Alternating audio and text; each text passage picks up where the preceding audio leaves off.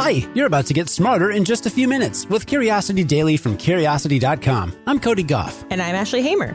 Today, you learn about how blind and low vision players have an edge when it comes to certain games with Cornell University professor Andrew Campana. You'll also learn about how some viruses actually protect their hosts and the maddening puzzle known as the Monty Hall problem. Let's satisfy some curiosity. Yesterday, Andrew Campana told us about how blind developers are creating audio games for blind and low vision players.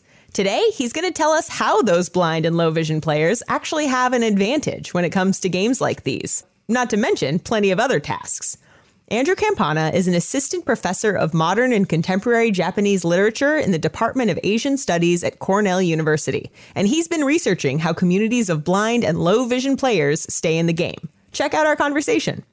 Has there been any kind of research into sighted players' ability to play these games versus players with vision impairment?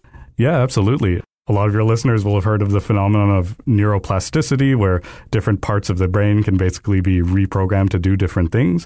And uh, for a lot of blind players in particular, their brains have been reprogrammed to sort of experience sound and touch in ways that are quite different from sighted people. So uh, a lot of blind people, when using computers, use uh, a thing called screen readers, which read the text aloud. But often they put the speed at 400 to 600 words per minute, which to most sighted people is uh, literally incomprehensible. It just sounds like a blur of sound.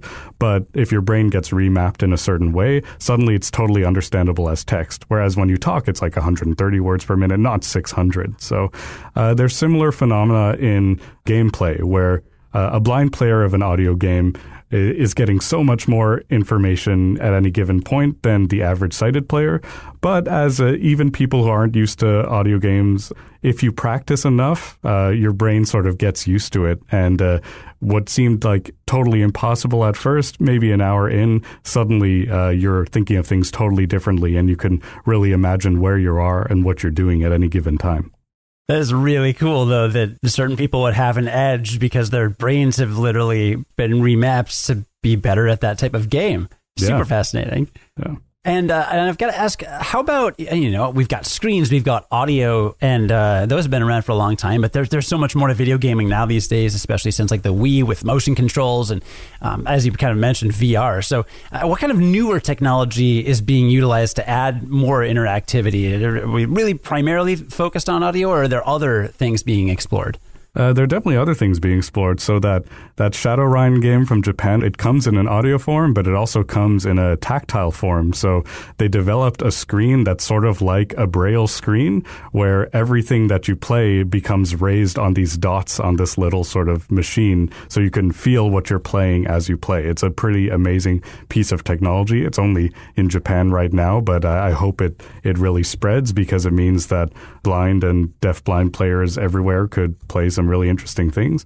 But even virtual reality is being ad- adapted into the audio sphere to be more s- accessible because uh, virtual reality has built into it a lot of cool 3D sound technology. So one of the most popular audio games of the last year in Japan was one where there's a mosquito somewhere in the room and you have to catch it. And you can imagine we've all been through that experience, you know, trying to sleep and then you realize there's an intruder. But to turn that into a game was really clever and creative uh, use of virtual reality. Again, that was Andrew Campana, an assistant professor of modern and contemporary Japanese literature in the Department of Asian Studies at Cornell University. You can find a link to more from Andrew in the show notes. I think it's safe to say that for the last year, we've all had viruses on our minds.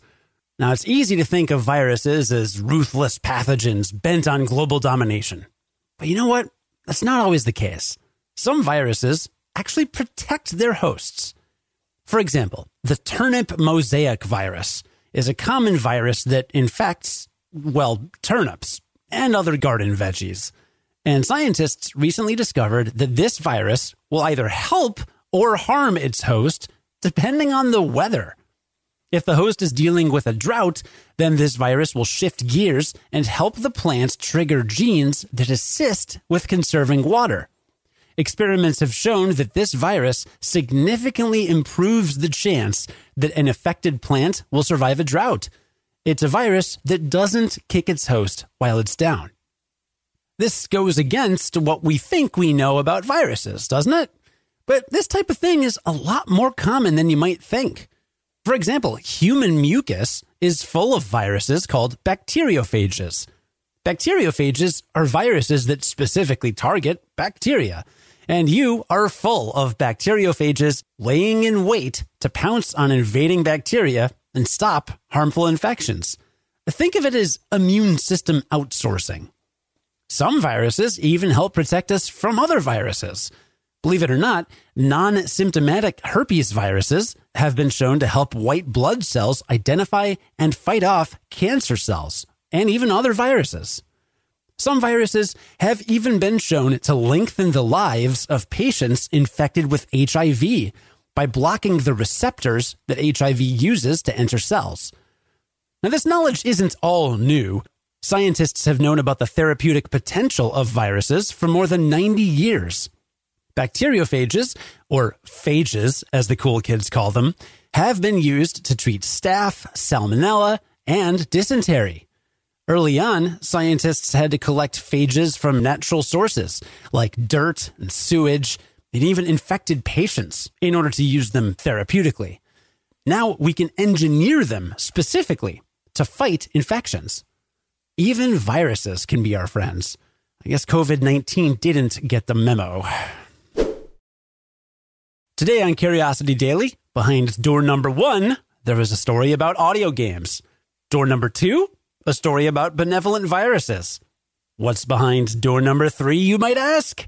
Well, somewhat appropriately, a story about the Monty Hall problem. This is one of our favorite stories from 2018, but I can't promise you'll love it as much as we do. Buckle up because it's time for some mathematical mischief. The Monty Hall problem is a probability puzzle that might make you mad.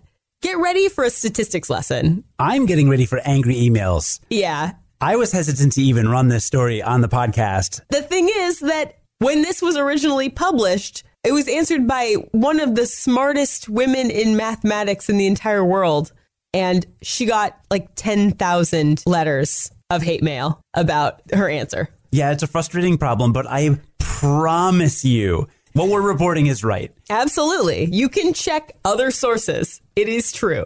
So, Monty Hall was the host of a game show called Let's Make a Deal from 1963 to 1986.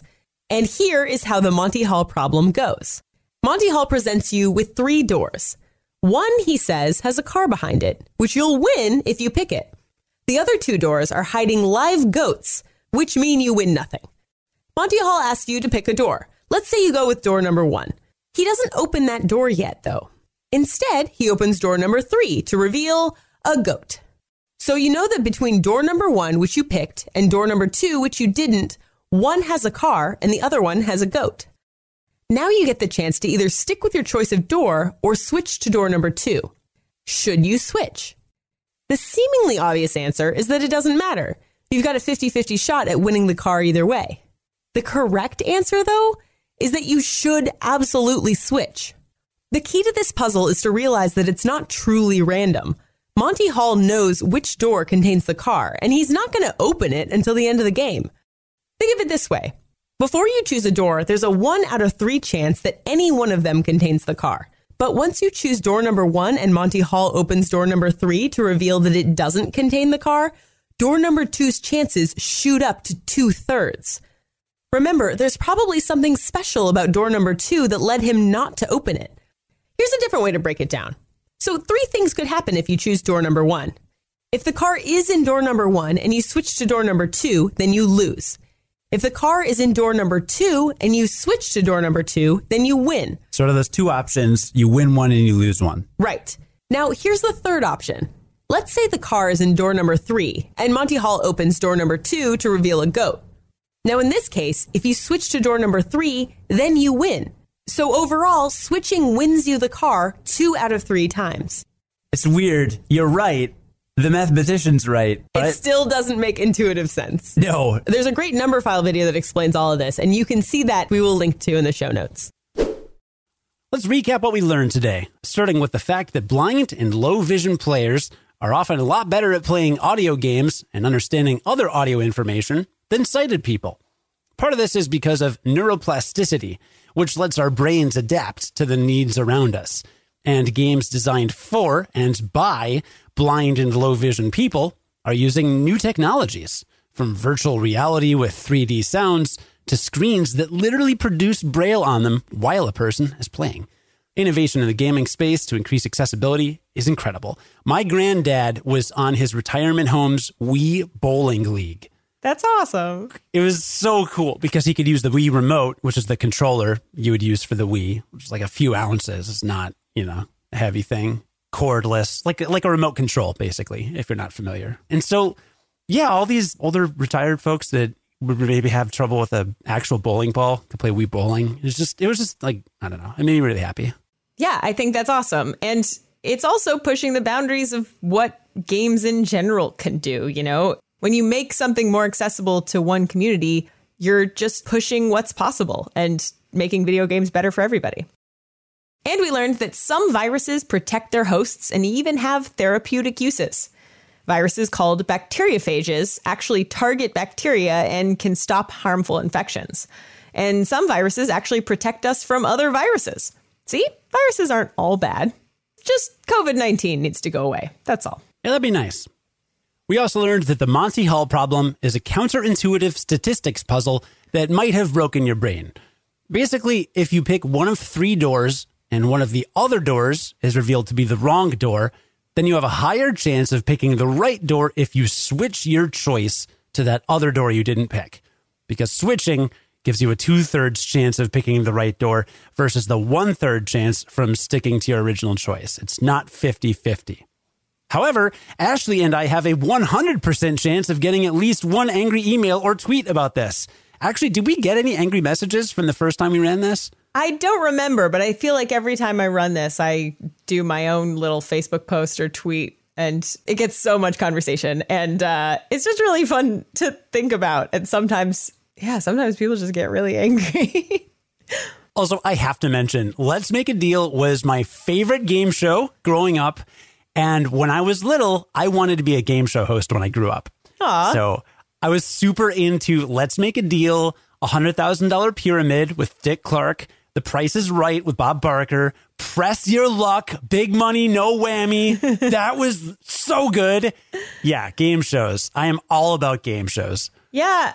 I feel like radio and podcast hosts is not that far from game show host. So seems like you went down a pretty uh, expected path there. Yeah, and it's funny because you do the trivia segment on our show, not right. me. what if you did it? You're like, just put. I don't. Yeah, it'd be interesting to see Cody, the game show host, on trivia. We gotta try that. I'm just gonna leave it to you. Today's stories were written by Cameron Duke and Ashley Hamer, with script and audio editing by Ashley Hamer, who's the managing editor for Curiosity Daily. Curiosity Daily is produced and edited by Cody Gough. Join us again tomorrow for Curiosity Daily, starring podcasting's big dealer, Ashley Hamer, to learn something new in just a few minutes. And until then, stay curious.